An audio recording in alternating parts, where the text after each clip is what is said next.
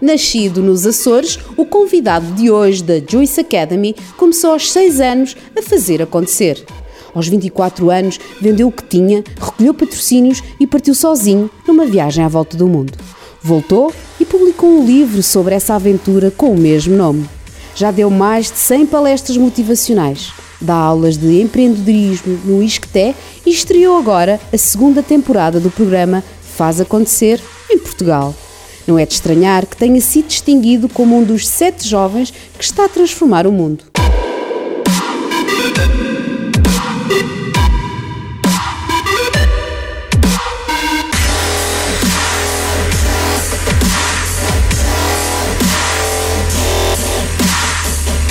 Olá André, tudo bem?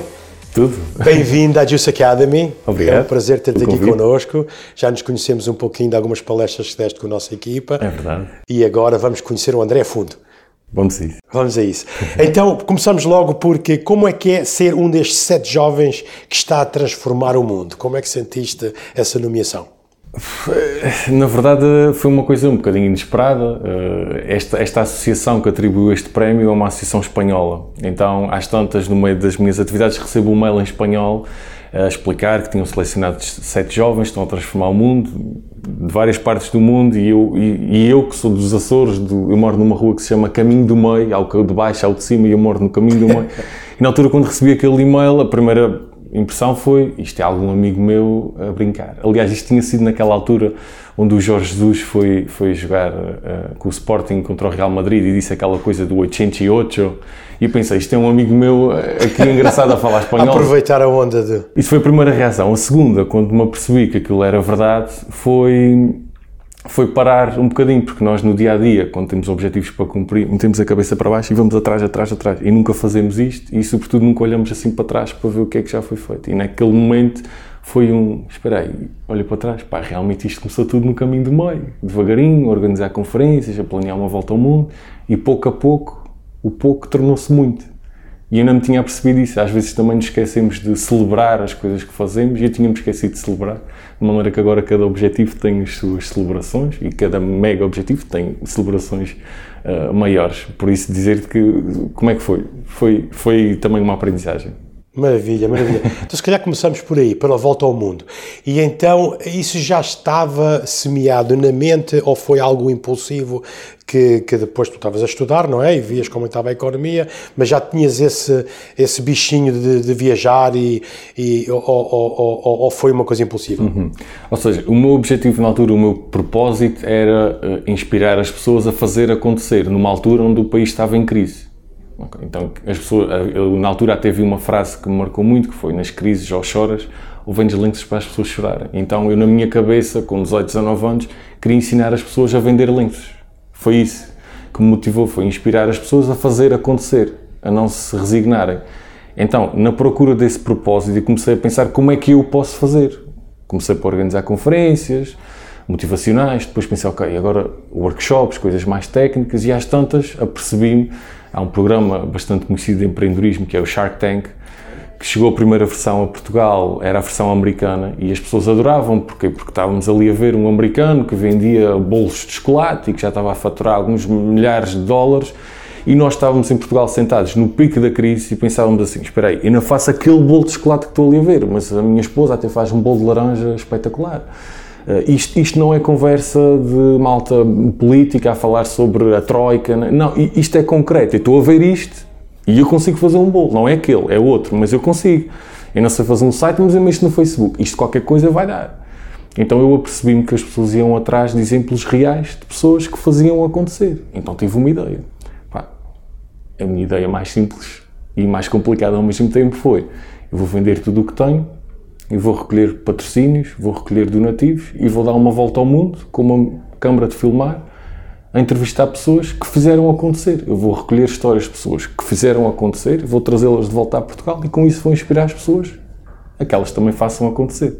Portanto, o meu objetivo não era propriamente fazer uma viagem, o meu objetivo era cumprir o propósito. Ah, okay. Ele começou pelas conferências, workshops e depois às tantas fez sentido fazer uma viagem naquele momento. E uh, para os jovens que estão a ouvir com 18 anos, de onde é que vem essa coragem? Porque temos de ter coragem para tomar uma decisão dessas, ou não? É, as pessoas às vezes dizem isso, é, dizem, ah, eu não, eu não tinha coragem. Eu, é, não, não é bom não ter coragem, quando colocas as coisas um bocadinho em perspectiva. E eu faço muito esse exercício que é, okay, o André quando tiver 80 anos, não foi dar a volta ao mundo, versus o André com 80 anos, que enfrentou os seus medos, as suas ansiedades, e foi dar a volta ao mundo e cumpriu este projeto, o que é que eu preferia com 80 anos? Sem dúvida preferia fazer um projeto, então bora por muito que me custe. Então, bora. Quando colocas as coisas assim um bocadinho em perspectiva, pelo menos para mim, é a minha experiência, resulta muito bem do que é que eu gostava de fazer. Ok, isto tem medo, mas é super aliciante. Isto não tem medo, é confortável, está tudo bem, mas também com 80 anos ainda me vou lembrar muito bem disto. Então, o que é que eu preferi? Preferi. Então, é simples. Então tem pôr, os jovens têm que pôr na balança e dizer, ok, se é isto que eu realmente quero fazer, ir em frente e logo se resolve, porque eu sei que não conseguiste todos os sponsors que querias e todo o dinheiro necessário para a viagem e houve dificuldades. E, pronto, às vezes as pessoas pensam que tem que ter tudo perfeito antes de começar, senão não avanço, não é? E tu não tinhas tudo perfeito, mas avançaste na mesma. Sim, ou seja, por um lado é preciso planear, ter a estratégia, ter a coisa toda montada, e eu tinha isso tudo e fui atrás daqueles recursos que eu sabia que precisava. No entanto, não os consegui todos. E como não consegui todos, tive que adaptar muita coisa. Tive, em vez de viajar com uma roupa XPTO, viajava com as coisas que já tinha. Em vez de usar um saco de cama especial, era o saco de cama que já tinha em casa. Uh, em vez de dormir em, em, em, hotéis, dormi na rua, dormi em estações de comboio, estações de autocarros. Uh, procurei grupos de couchsurfing, pessoas que me pudessem receber.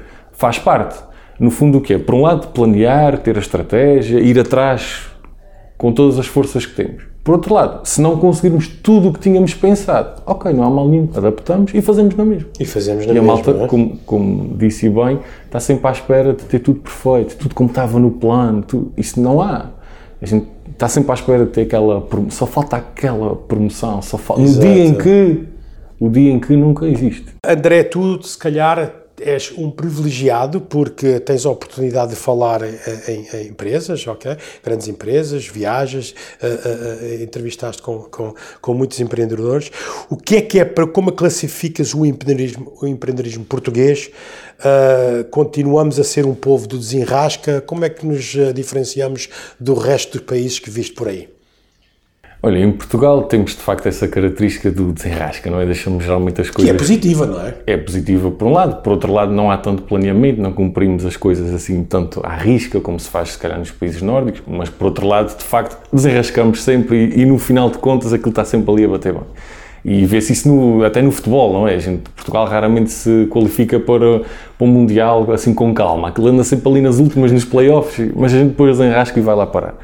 Isso nota-se muito. Por outro lado, o que se nota em Portugal é uma coisa que nota-se uma, uma viragem muito grande para o empreendedorismo tecnológico. Uhum. Bastante, e aliás o Web Summit é um exemplo disso e tudo o que o Web Summit depois despoltou e eu compreendo porque são, é escalável, não interessa se está em Portugal, se está na China, dá para o mundo inteiro e eu compreendo essa viragem. No entanto, parece-me que se tem esquecido muito tudo o que não é tecnológico, tudo o que não é Lisboa fica esquecido. E eu tenho precisamente tentado atuar aí mesmo, porque uh, eu, por exemplo, já dei formações em lugares mais rurais em Portugal, onde estava a explicar aos miúdos o que é que era um plano de negócio e levei como exemplo o Spotify. E os miúdos ficaram a olhar para mim assim com uma cara: o que é que é o Spotify? Eu, ok, não faz mal, tem aqui outro exemplo. Está aqui a Uber. A Uber. O que é que é Uber?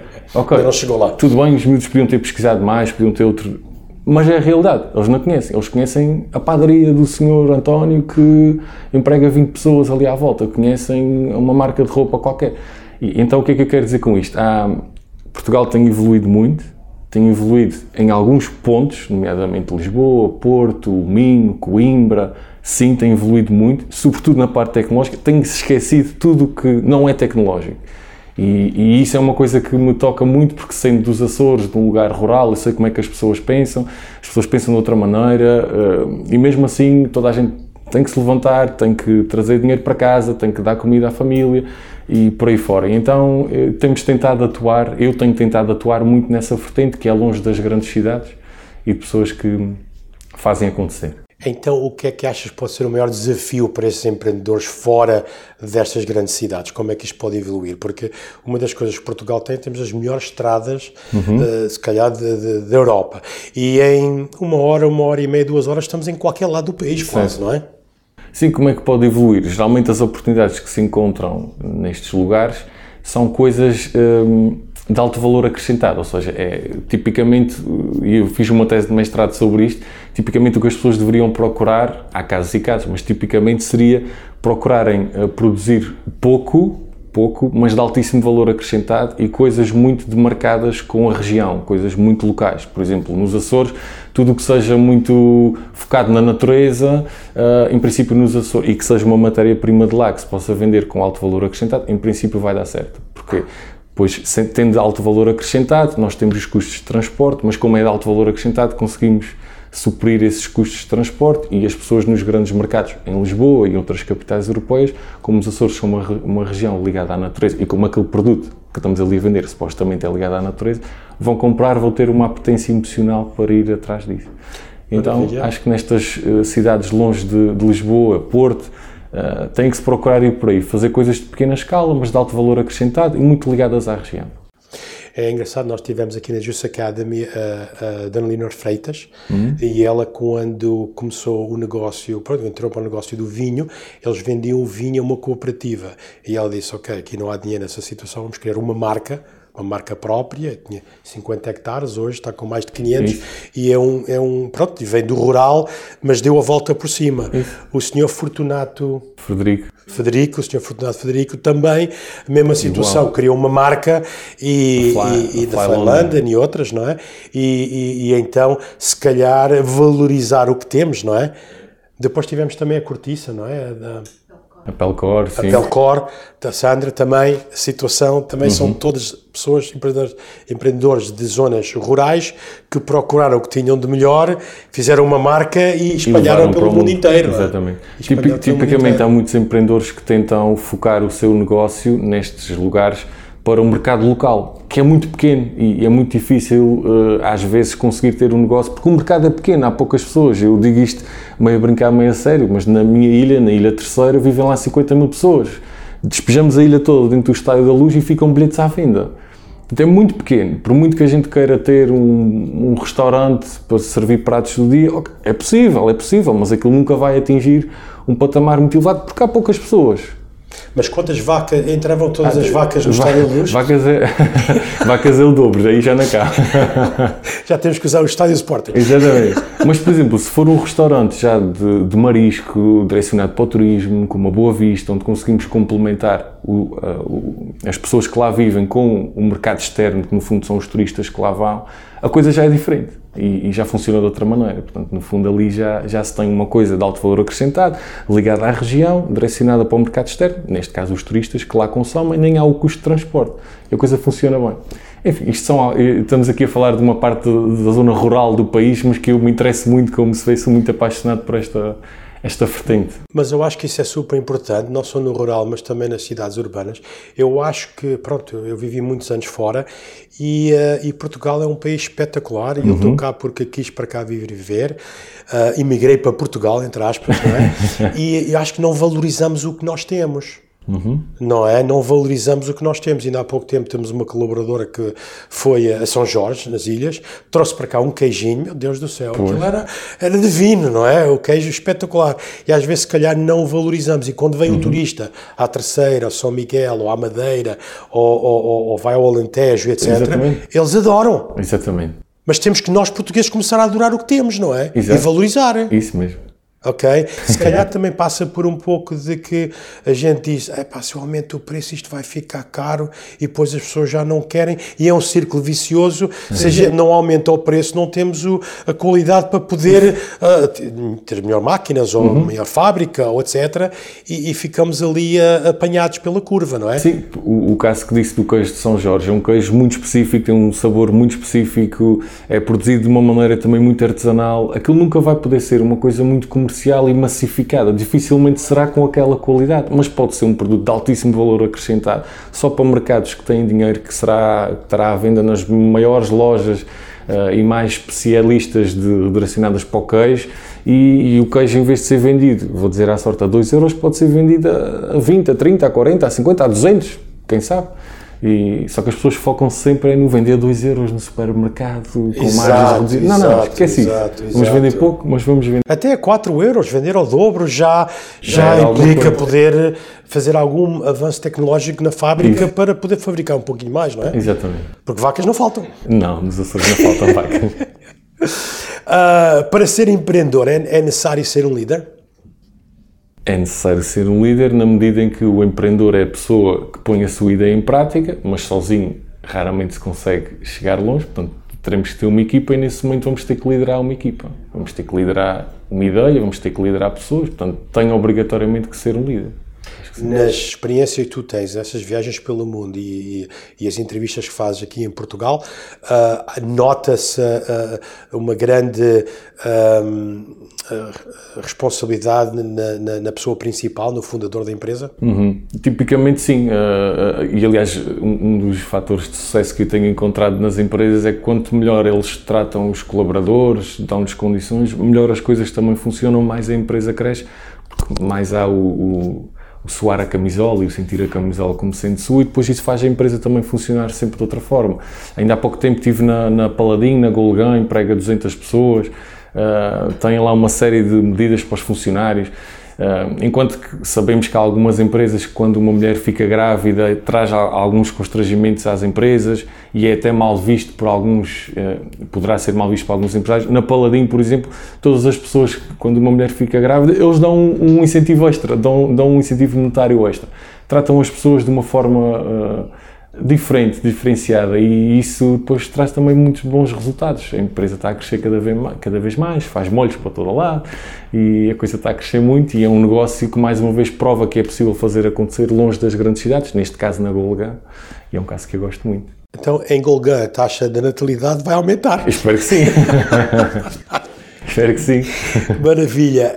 então, um líder tem que ter uma personalidade forte, hum. mas uh, uh, da, tua, da tua experiência, eles não nascem dessa forma, vão evoluindo com, com o tempo ou não? Sim, são, há pessoas, na minha opinião, que nascem já com alguma apetência, mas quase todas elas são coisas que são trabalhadas. É, são, há vários momentos de influência, desde, desde que nós nascemos, os nossos pais, as crenças que eles nos nos colocam os, os, moldes de pensar, depois vamos para a faculdade, os professores também nos influenciam eventualmente, eh, os nossos chefes, os primeiros chefes, toda a gente influencia o nosso pensamento e a nossa forma de ser e as primeiras experiências de trabalho que temos, tudo isso influencia tudo. E nós depois ficamos um líder de uma forma ou de outra e, e podemos de facto aprender. Isto para dizer que há pessoas que nascem já com algumas competências mas quase todos não nascem com isso. Não há problema, podemos sempre aprender. Então não se nasce líder pode-se vir a ser líder. Isso.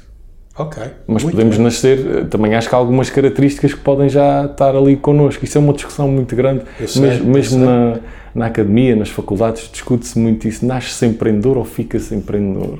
É uma discussão muito grande. Eu, eu estou ali no meio termo. Acho que há pessoas que já nascem com, com isso e acho que há muitas delas que, que, que aprendem as características, que aprendem os métodos, que se saltam para a frente, que fazem e que e acontece. Porque o que eu acho que é nessa falta de confiança que existe às vezes nas pessoas é ah, eu não nasci para isto, ou eu não sou líder, como é que eu vou ter responsabilidades e etc. E depois não desenvolvem, não é? Uhum. Isto é como ser um futebolista, não é? Ele pode até ter alguma habilidade, mas se não trabalha essa habilidade nunca chega Isso. à primeira divisão, não é? Certo, certo. Temos o caso, o caso que mais se fala, né? temos o Messi, que é quase um talento puro, e depois temos o Ronaldo, que nasceu de facto ali com, com alguma gostava muito de futebol, mas trabalhou imenso para chegar ao mesmo nível do outro. É? Então é possível, quer um lado, quer outro. Então, com o trabalho, podemos, podemos ultrapassar o talento, não é? Tudo. O Messi já ganhou o Ronaldo várias Aliás, ao contrário, o Ronaldo já ganhou o Messi várias vezes. Exatamente, é exatamente. E eu acho que isso é, é, um exemplo fantástico porque eu costumo dizer: todos nós podemos ser o Ronaldo na nossa empresa ou na nossa família, mas o problema é que temos que trabalhar para isso não se pode ir do ponto 1 ao ponto 10 sem passar por todos os outros pelo meio. E às vezes as pessoas querem ir do 1 para o 10, querem atalhos. E isso não existe. Não há nada que se conquiste sem trabalho, sem sacrifício, sem, sem paixão, sem muitas horas dedicadas. Isso não existe. Como é que está a correr esta segunda temporada do programa Faz Acontecer em Portugal? Muito bem mesmo, muito bem. Na primeira temporada foi uma, uma prova de conceito que funcionava, que fazia sentido, que as pessoas gostavam, tivemos níveis de audiências bastante bons e depois passámos para a segunda temporada, afinámos, aprendemos com algumas coisas que correram menos bem, melhorámos ainda, acho que já estavam a correr bem e agora esta segunda temporada está, está com muita dinâmica, os programas são muito diferentes e o que nós fazemos é dar a volta a Portugal, a lugares longe de Lisboa e a dar a conhecer pessoas fantásticas que fazem acontecer por todo o país. E alguma surpresa que podes adiantar aqui? Sim, temos várias. Há, umas, há uma que me tocou imenso, que é um miúdo com 11 anos. 11 anos? Na Chamusca, que se chama Benjamin, que queria ter um skatepark na sua cidade. Então mandou uma mensagem ao Presidente da Câmara a dizer que queria ter um skatepark. O Presidente achou piada e disse: Mas isto é um skatepark, é só tu queres? Não, não, eu e os meus amigos todos. Ok, então reúne assinaturas de quantas pessoas é que querem. O miúdo com 11 anos recolheu 350 assinaturas. E o Presidente disse: Ok, muito bem, agora prepara um plano. O miúdo acho que falou com um arquiteto, desenharam um skatepark. Levou, deu ao Presidente, o Presidente obviamente melhorou aquilo que lá estava, levou a reunião de Câmara, aquilo foi aprovado e o skatepark vai ser construído. Isto é fazer acontecer com 11 anos. E esta história, se isto pode acontecer, todos nós podemos lá chegar onde, onde, onde queiramos, desde que queiramos, desde que... O que é que ele fez? Tinha a ideia, deu o passo, foi à luta, foi atrás das 300 e tal assinaturas, foi atrás dos recursos que precisava, neste caso o arquiteto para desenhar um skatepark, contactou empresas que tinham skateparks, faziam skateparks para ter um orçamento, exato, exato, apresentou, atirou-se para a frente e já está. Maravilha, maravilha. Daqui a pouco então vamos ter todo tipo de novos parques em Portugal. ok, espetacular. Uh, quais são os, os teus objetivos com o programa? Sim, os meus objetivos com o programa é, às vezes fala-se de empreendedorismo como criar negócios. E eu entendo que ser empreendedor é sobretudo um estilo de vida, é uma forma de estar. É perante um problema arranjar uma solução e andar para a frente. Então eu vejo o empreendedorismo como algo um bocadinho mais transversal, onde nós podemos ser empreendedores trabalhando para outros, e o nome técnico disto é intraempreendedorismo, todos nós precisamos de intraempreendedores nas nossas empresas, não é? pessoas que andam para a frente, não desistem, que abrem áreas de negócio, que veem coisas que nós, mesmo enquanto líderes, às vezes não, não vemos ou, ou não chegamos lá porque estamos ocupados noutras coisas. Depois há os empreendedores que criam negócios e há pessoas que são empreendedores na sua vida. Por exemplo, o caso da Volta ao Mundo. Eu não criei um negócio com a Volta ao Mundo, eu não trabalhava para ninguém na altura e fiz acontecer aquilo, fui empreendedor num projeto pessoal. Uhum, então eu acredito que nós podemos ser empreendedores na nossa vida e, e, no fundo eu defino ser empreendedor como fazer acontecer. Ser empreendedor é fazer acontecer. Todos nós, quer tenhamos uma empresa, quer trabalhemos para outro, quer tenhamos objetivos pessoais, que toda a gente tem, temos que fazer acontecer, temos que ser empreendedores. Então, no programa de televisão, o que nós damos a conhecer são pessoas que nas vertentes todas fizeram acontecer. O miúdo que acabei de falar não Exato. criou um negócio com o skatepark, mas ele claramente fez acontecer. Então, o que eu quero demonstrar às pessoas é que, onde quer que elas estejam, qualquer que sejam as suas condições, uhum. o, que, o que interessa são as suas decisões. E elas podem lá chegar desde que trabalhem para isso. Tu disseste algo agora muito interessante. Disseste temos que ter objetivos e toda a gente tem. Tu achas que toda a gente tem objetivos? Eu acho que quase toda a gente tem, embora não os verbalize. Mas toda a gente tem aqui aquela. Gostariam de e tenho aqui uma viagem, mas, mas, mas é um eu, nem vou, eu nem vou. Isso é um objetivo? Não é um objetivo, é um, é um sonho, não é? Porque o, o, o só, só, se torna um objetivo quando a gente coloca no papel e exato, põe uma data, exato, não é? Exato. Na verdade, é um sonho só. Toda a gente tem sonhos, tem coisas que gostava de fazer, mas não os põe cá para fora e não os torna num objetivo, certo? E então, acho que toda a gente tem sonhos, mas poucos são os que colocam depois cá para fora e, e depois de ter uma data vão atrás das coisas. Aquilo não, não passa daqui para aqui isso não acontece. Mas toda a gente tem aqui, quer verbalize, quer não verbalize. Eu, eu, eu li que 70% das pessoas não têm objetivos. Fazem exatamente a mesma coisa todos os dias, uhum. o que uhum. fizeram ontem e para o mês que vem, e, e, e, nem querem mudar. 27% das pessoas têm objetivos, mas não os escrevem. Uhum. E depois há 3% das pessoas que têm objetivos, escrevem e fazem acontecer. Isso. E esses normalmente ganham 10 vezes mais do que o do primeiro grupo. Exatamente. Não é? E eu acho que é isso que tu também estás a trabalhar, estás Exatamente. a incentivar as pessoas epá, para fazer A acontecer. passarem para os 3%. Para os 3% escrevam, etc. E que se a gente conseguir que esse 3 passe para um, um 6% em Portugal, Já era. entre o André e a Juice Academy, então vamos arrebentar com isto tudo, não é? Exatamente. Estás a pensar num novo livro, agora com essas experiências que, novas que estás a ter? Sim, em princípio, se tudo correr como planeado, o livro faz acontecer, volta ao mundo, já está a ser traduzido para várias línguas, já está em inglês, por todo lado. Se tudo correr bem, no próximo ano vai para o Brasil também. E eu vou lançar um novo livro em Portugal que será o Faz Acontecer Portugal, com histórias das pessoas que nós conhecemos Só no programa Portugal. de televisão e de outras que eu também já conheci. Temos histórias muito giras, já te contei aqui a, a do Benjamin, mas há, há outras, há outras também muito interessantes e que no próximo ano vão estar em livro. Há uma muito interessante que eu gostaria que comentasses de novo.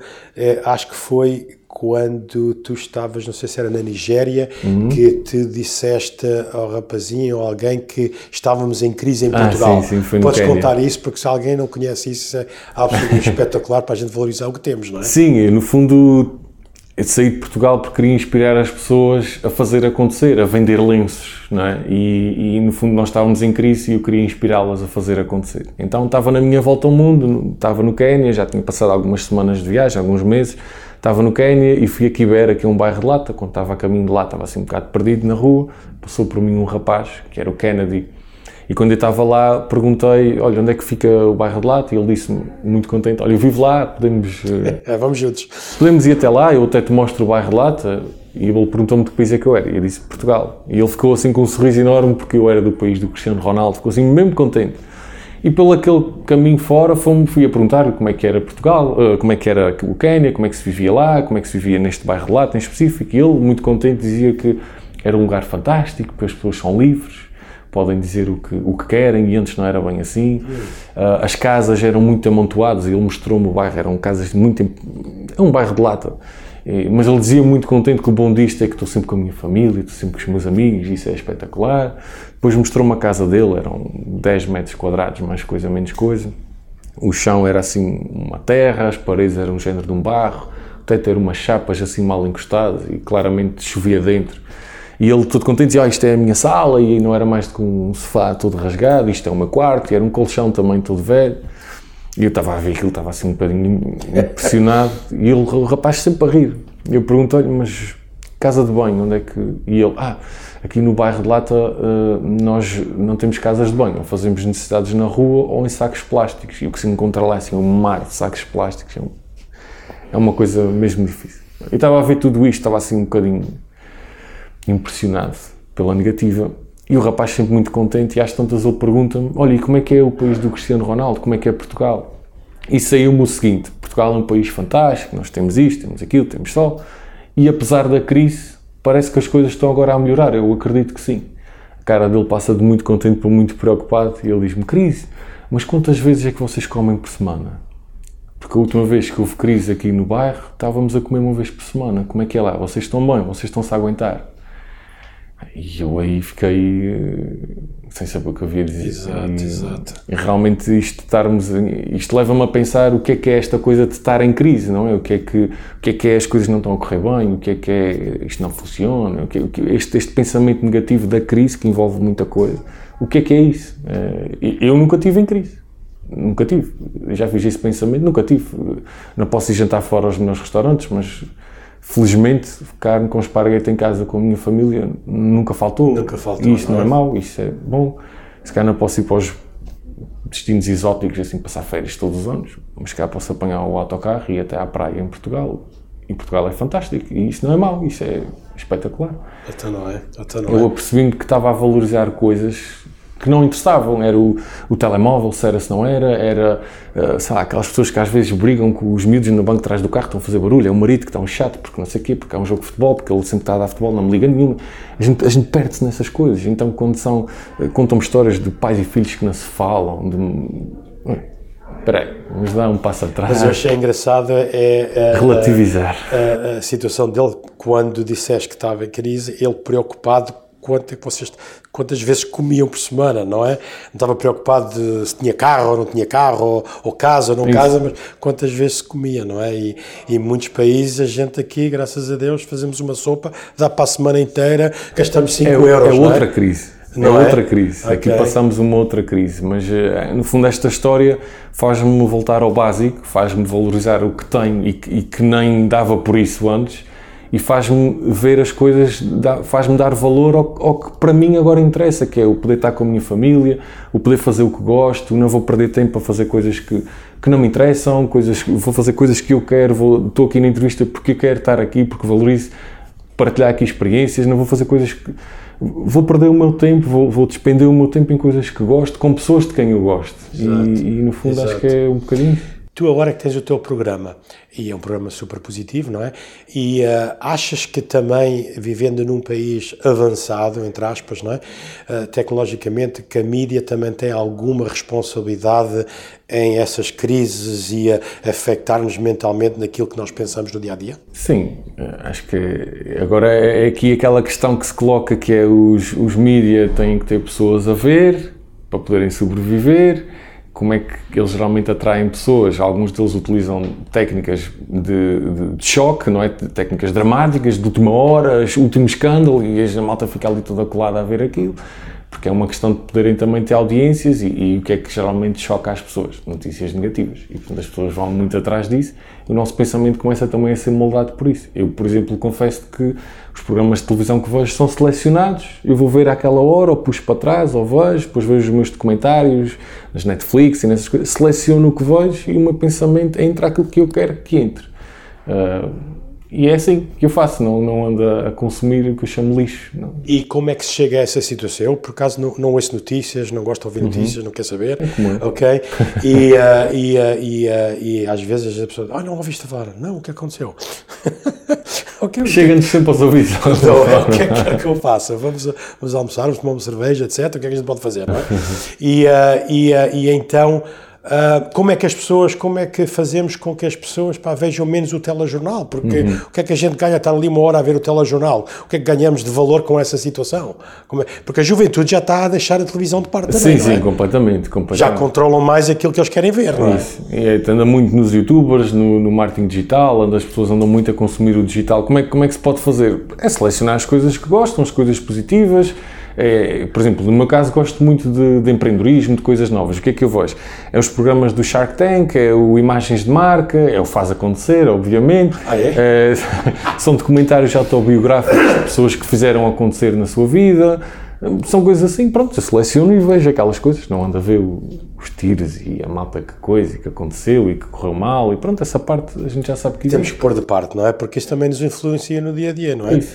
Ok? É engraçado que eu tenho uma netinha com dois anos e ela, pronto, gosta de ver uns vídeos né, no, no, no telefone e, uh, e às vezes, uh, uh, pronto, o pai conecta a televisão ao telefone para ela ver na televisão. Uhum. E ela não quer ver na televisão.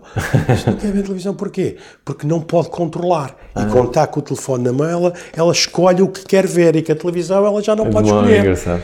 E é engraçado que é esta situação que estão, essas uhum. novas gerações vão escolher, obviamente, o que querem ver e, e escolher o seu tempo, não é? Uhum. Então, diz-me lá agora como é que é, como professor, que também és agora, não é? Como é que gostas dessa situação? Tá? É positivo estar a, a uhum. influenciar as mentes de, de mais jovens? Gosto muito, porque às vezes, no fundo, o meu propósito é inspirar as pessoas a fazer acontecer. E tenho isso na empresa, faz acontecer, mas também fui convidado para dar aulas no ISCTE, de empreendedorismo, não é? Precisamente o tema que eu gosto, foi, é outra forma de poder inspirar também os jovens a fazer acontecer.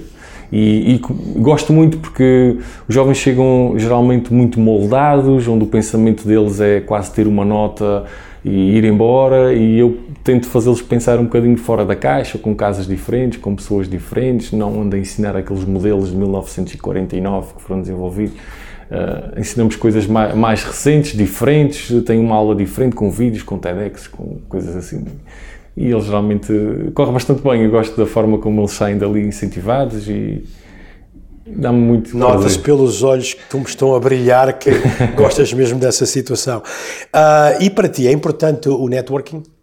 Sim, Claro. Uh, aliás, eu a primeira vez que me apercebi de uma coisa chamada network foi uma vez que queria, queria organizar a minha primeira conferência de empreendedorismo, queria convidar o presidente do Benfica a estar presente na conferência, liguei para o, para o estádio do Benfica. Fui à porta do escritório, mandei mails para lá. Isto durante três semanas, todos os dias andava a ligar para lá. Nada. Às tantas conheci um outro empresário, convidei-o para ir à minha conferência e no fim ele diz-me assim: Olha, alguma coisa que eu possa fazer por ti? E eu, olha, por acaso agora está a falar nisso, eu queria muito convidar o Presidente do Benfica a estar presente na conferência. E ele, o quê? O Luís Felipe? Ah, pá, vamos já resolver isso. Pega no telefone e 40 segundos depois estava confirmado ali à conferência. E foi a primeira vez que eu me apercebi caramba, realmente o network é importante, não numa perspectiva interesseira, mas sobretudo de sermos amigos e de eu poder exato, ajudar no que exato. puder e ao mesmo tempo também, quando for preciso, uh, também ser ajudado, não é?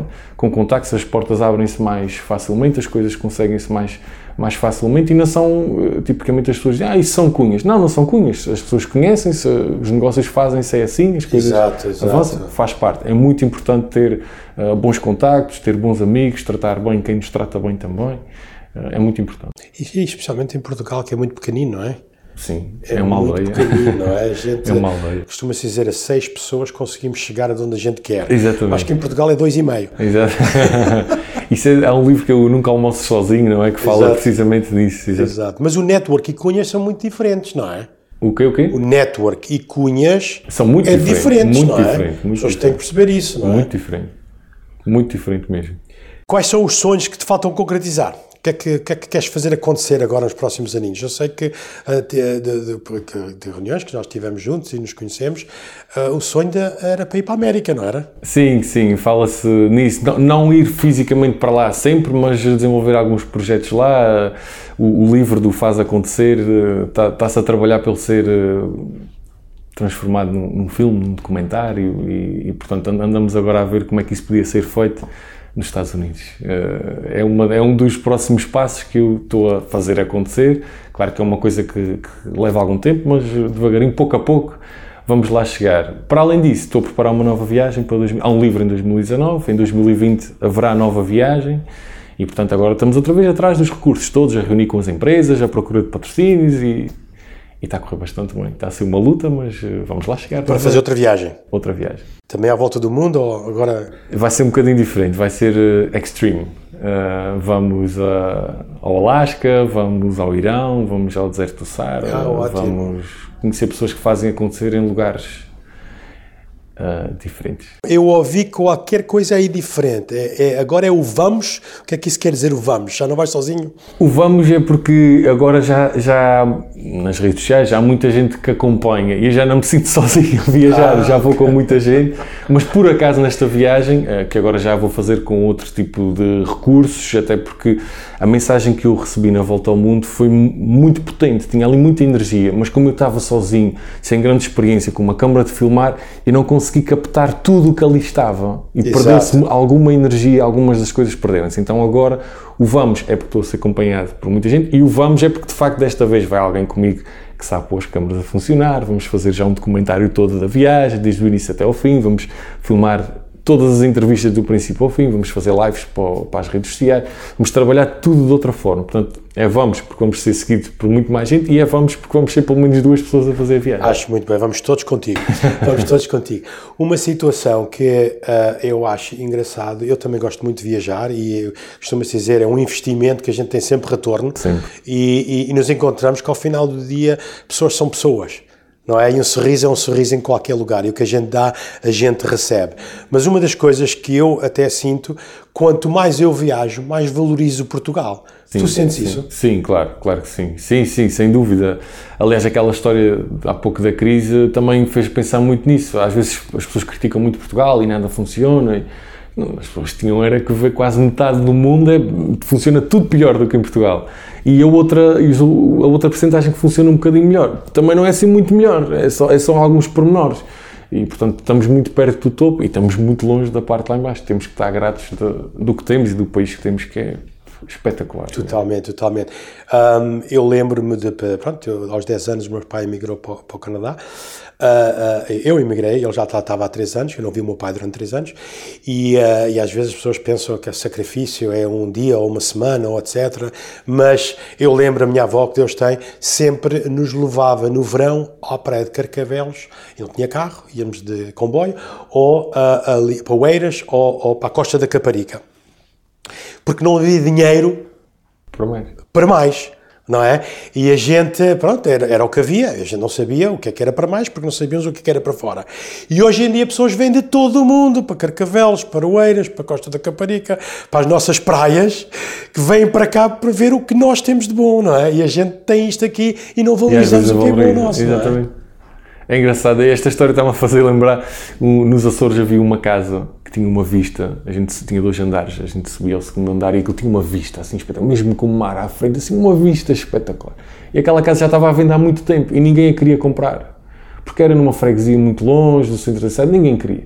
Então há um dia que vai lá um turista, isto foi-me contado por agente imobiliário, vai lá ver a casa e assim que sobe ao segundo andar e vê aquela vista, diz, eu fico com ela, eu fico com ela. E, e o agente ficou assim um bocadinho, mas tenho a certeza que isto fica um bocadinho.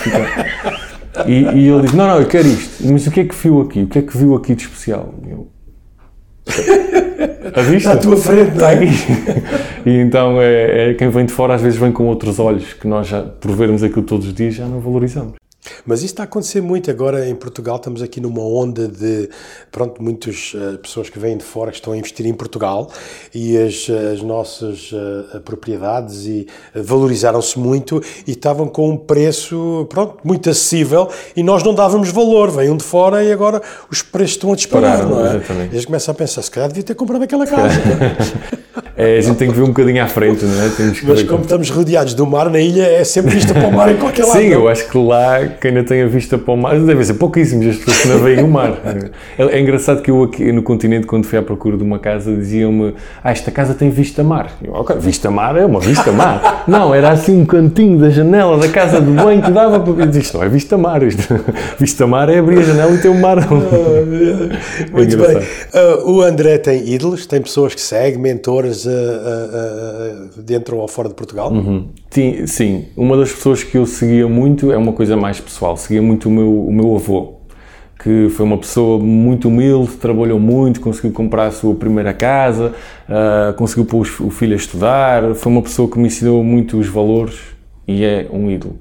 Depois tem outro tipo de pessoas. Houve uma pessoa em Portugal que faleceu aqui há uns anos que era um mentor para mim, que era o Manuel Forjás, que foi das primeiras pessoas a falar de empreendedorismo, das primeiras pessoas a falar, falava ali de, de quase de, de, abertura de espírito, de ver as coisas de outra perspectiva e aquilo mexeu comigo, eu tinha, era muito novinho, tinha 17, 18 anos quando comecei a ouvi-lo e aquilo marcou-me muito e tivemos muitas conversas e, e, é uma pessoa que me marcou imenso, que já não cá está, mas continua a ser um mentor, até pela mensagem que deixou. Fora, há uma pessoa que eu, que eu gosto muito, que é o Richard Branson, que... Okay que mostrou que era possível fazer acontecer coisas tão uh, diferentes como uma uma, uma empresa de aviação de uma forma tão. A história é Exato. muito gira que ele vai de férias e depois não há avião e ele, ok, quanto é custa um charter? custa X e escreve num cartão o, o, preço do voo e as pessoas estavam ali todas presas na ilha e de repente começam a comprar. E ele, não, espera aí, se calhar podia fazer disto. Exato, um negócio. É uma pessoa que simplifica muito a mensagem, simplificou muito o como é que ele fez. Às vezes, e ter uma, uma empresa de aviação deve ser complicado, mas a maneira como ele explica, como aquilo, como a oportunidade lhe apareceu, foi tão simples que liguei-me imediatamente a ele e sigo muitas coisas que ele faz e que diz. Então o que temos que fazer é, é tens que o trazer para cá para me dar uma palestra aqui em Portugal e ver os dois no palco. Era giro, era espetacular. Já temos um objetivo novo. Já temos um objetivo para novo. fazer acontecer. Era giro. Não era? Acho que sim. E ele é capaz de aceitar. Depois juntamos aqui a Juice Academy oh, também. Pá, sim, é ótimo, já estamos todos. Boa. Um, o que é que gostas de fazer nos teus tempos livres? Quais são os teus hobbies? Eu gosto muito de estar em casa. Como okay. viajo muito na minha vida profissional, gosto muito de estar em casa, gosto muito de estar com os amigos, gosto muito de cozinhar. Cozinhar? Adoro cozinhar. O que é que gostas de cozinhar? A comida italiana, sobretudo risotos e pizzas Ah, é? no forno. Sim, Que tipo de é- risoto? Eu também gosto, eu sou um especialista em risoto. Já agora? Tudo, já fiz risoto de, de alheira, risoto de salmão, risoto de tudo e mais alguma coisa. Risoto do mar com gamas, com tudo e mais alguma coisa. Cozinho, cozinho bem, cozinho. Temos que marcar um, Temos que marcar já uma, uma, uma competência, competição. Uma competição, temos que marcar uma competição. Competição de risotos. Os risotos, não é? Era giro. Maravilha. E eh, tens alguma rotina diária, alguma coisa que fazes com algum, criar algum hábito de manhã quando te levantas? É, levanto-me sempre à mesma hora, o despertador toca sempre às sete e meia da manhã, vou sempre tomar o meu pequeno almoço, faço os posts das redes sociais, se está bom tempo vou dar um passeio a pé e às nove da manhã estou, tomo duche, estou em frente ao computador já a trabalhar e já com outro tipo de, de, de energia. É, são os hábitos muito simples, mas que para mim fazem diferença. E eh, passas muito tempo no computador? Uh, sim, tem dias que estou ao computador, tem dias que estou em, em mais com reuniões, trabalho comercial ou palestras. Uh, nunca tenho dias iguais, uh, mas passo muito tempo ao computador. Sim, Mas a rotina de manhã é sempre a mesma sempre, hora. sempre. Sábados e domingos?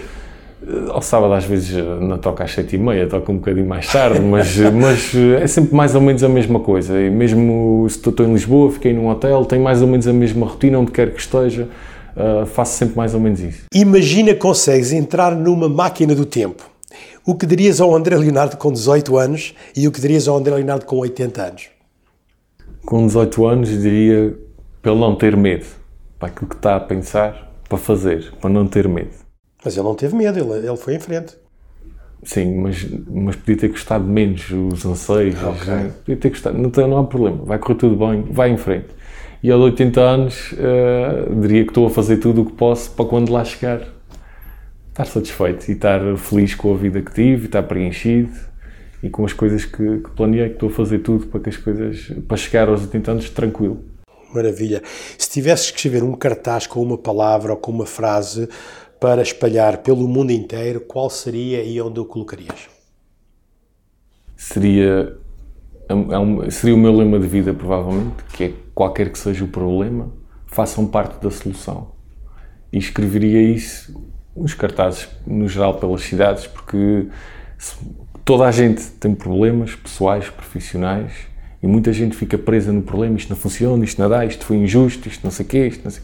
Ok, perante isto que aconteceu, perante este elemento externo que te chegou, esta nova coisa, o que é que tu podes fazer com isso? Como é que tu vais resolver, apesar disto ter acontecido, ter sido muito injusto, ok, mas como é que tu vais resolver? Põe-te do lado da solução e anda para a frente. E acho que isso faz toda a diferença, quer na vida pessoal, quer na vida profissional. Não ficar demasiado focado no problema e, sobretudo, procurar soluções. Aliás, um livro muito conhecido que fala nisto, que é o Quem Mexeu no Meu Queijo, não é? Que é os, os ratos que estão ali, uns ficam muito focados no facto de não haver queijo e os outros procuram soluções e andam para a frente. É, é muito isso. Isto, para mim, diz muita coisa. E imagina se o queijo é de São Jorge. E aí eles correm. Mas já agora, eh, para casa era a minha próxima pergunta. Tens algum livro que gostas de oferecer aos teus amigos, sem ser o teu?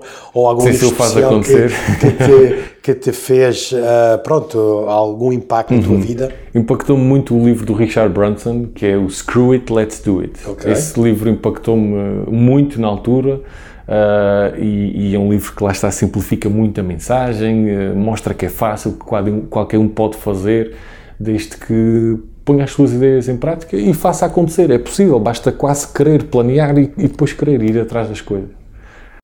Ok? Ahm, eh, eh, pronto, no nosso grupo estamos muito eh, na área, ligados para a área comercial, a área de vendas. ok? Nas tuas experiências tens tido até agora, que percentagem de importância darias à, à parte comercial, à parte das vendas da empresa? É tudo, não é? Sem, sem, sem É ver- tudo? É tudo, porque por muita ideia que nós tenhamos, por muito bonito que seja o nosso propósito, tem que ser sempre aliado a uma parte comercial, nem que seja porque nós temos que viver, não é? E portanto, a parte comercial é, é- é o levar a ideia ao, ao mercado, às pessoas. Pode ser numa perspectiva financeira, pode ser ter uma perspectiva non-profit, mas é, no fundo é, se eu tiver uma non-profit e for eh, eh, procurar patrocínios, eu estou a vender, não é? Exato. Eu estou a vender. Portanto, o, o comercial é o que faz chegar o propósito, o produto, o serviço ao, mercado. E, e isso é tudo. Não- se isso não funcionar, tudo o que foi feito para trás Ok. não tem. É o, o Jorge Mendes, que é um empresário de futebol, dizia uma coisa muito gira, tinha uma história muito gira. Ele, ele trabalhava numa fábrica de fazer gelados e, e, ele dizia que era a pessoa mais importante da fábrica, porque é que passava pelo processo todo e ele era a pessoa que pegava no, no copo e metia e a máquina fazia assim e ele depois entregava. E ele dizia, sem mim, sem isto, tudo o que está para trás não interessa para nada. Se eu falhar a fazer isto, tudo o que está para trás não valeu de nada. Os CEOs, os diretores, não valeu de nada. Se eu não fizer isto bem feito, não vale nada. E eu acho que a parte comercial tem muito isto, é o entregar ao mercado, é o, é o, é o cumprir o propósito, é o prolongamento de tudo e é uma parte muito importante. Sem, sem isso, nada acontece, nada, nada tem Nada tem, não é? Mas uh, o que eu acho que muitas pessoas olham para a área comercial e não gostam de levar com os nãos. E então associam os nãos a dizer eu não valgo para isto. Uhum. Mas, como tudo na vida, e tu tens experiência de visitar várias situações, não há um sim, não há falar com cinco e ter cinco sims, não é? Eu posso te contar que para a minha volta ao mundo eu contactei 97 empresas, tive 7 sims o primeiro sim que eu tive foi o número 53. 53. Ou 52 nãos. E chegar a casa depois do não número 52 e a minha família dizer: Então, estás, estás triste? O que é que se passou hoje? Eu fui, já mudei tudo, já adaptei tudo, já melhorei a proposta, já fiz 30 por uma linha e nada. E eles olharam para mim e dizer assim: Mas já te disse que isso nunca vai funcionar. é, é, difícil, é os nãos, é, é, é o contexto social à nossa volta às vezes também não ajuda é para a frente, a gente tem que continuar e no fim vai lá chegar. Há um filme que eu, que eu gosto muito que é aquele do. Uh, de, um, de um miúdo, de um. Como é que se chama o filme?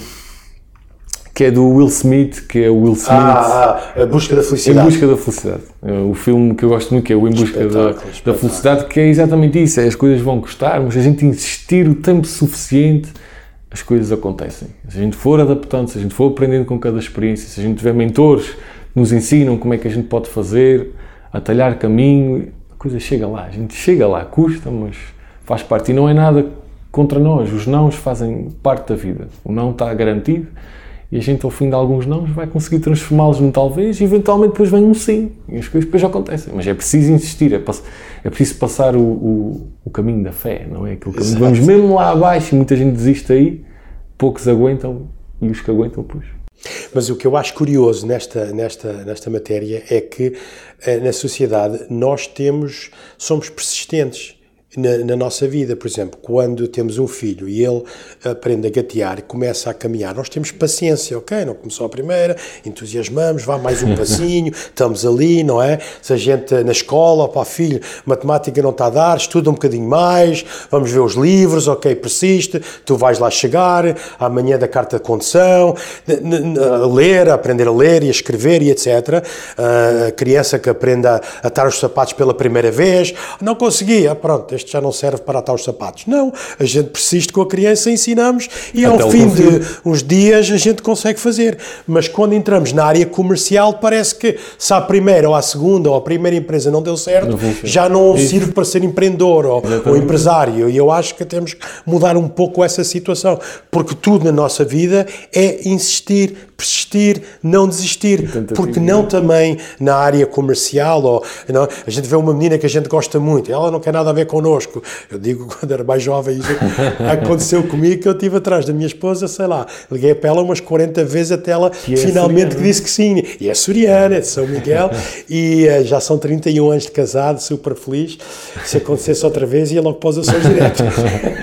Mas no fundo é transpor esse sentimento que, que relatou para outras áreas da nossa vida, Exato. para a área comercial. Exato, mas eu acho engraçado é que as pessoas não, pá, para uma coisa são persistentes, like, pá, tem que arranjar dinheiro para pagar a, a, a, renda, ou tem que arranjar dinheiro para fazer isto, e eles lutam por tudo para emprestado aqui, vendem isto, Isso. vendem aquilo, mas depois na vida deles profissionais ou na área comercial olham para aquilo como se fosse um bicho de sete cabeças, não é? Eu acho que temos que mudar essa, essa mentalidade. É? Concordo, é? exatamente. E eu acho que tu estás a fazer um, um trabalho extraordinário em, em, incentivar as pessoas para insistir, persistir, não abandonar, e, fazer acontecer. Aqui, e fazer acontecer, exatamente. E vocês aqui também, também o fazem, também dão formação a muita gente e já ensinaram muita gente a ser estamos também a tentar também, estamos a tentar. Juntos é vamos mais longe, exatamente. não é? Olha, uh, onde é que podemos encontrar o André Leonardo porque, para que venha à sua empresa? Tu falaste na nossa empresa empresa, ainda hoje falam dessa situação, uhum. foi fantástico. Acho que foi a empresa onde mais livros vendeste, não foi? Ou não trouxeste suficientes, não foi?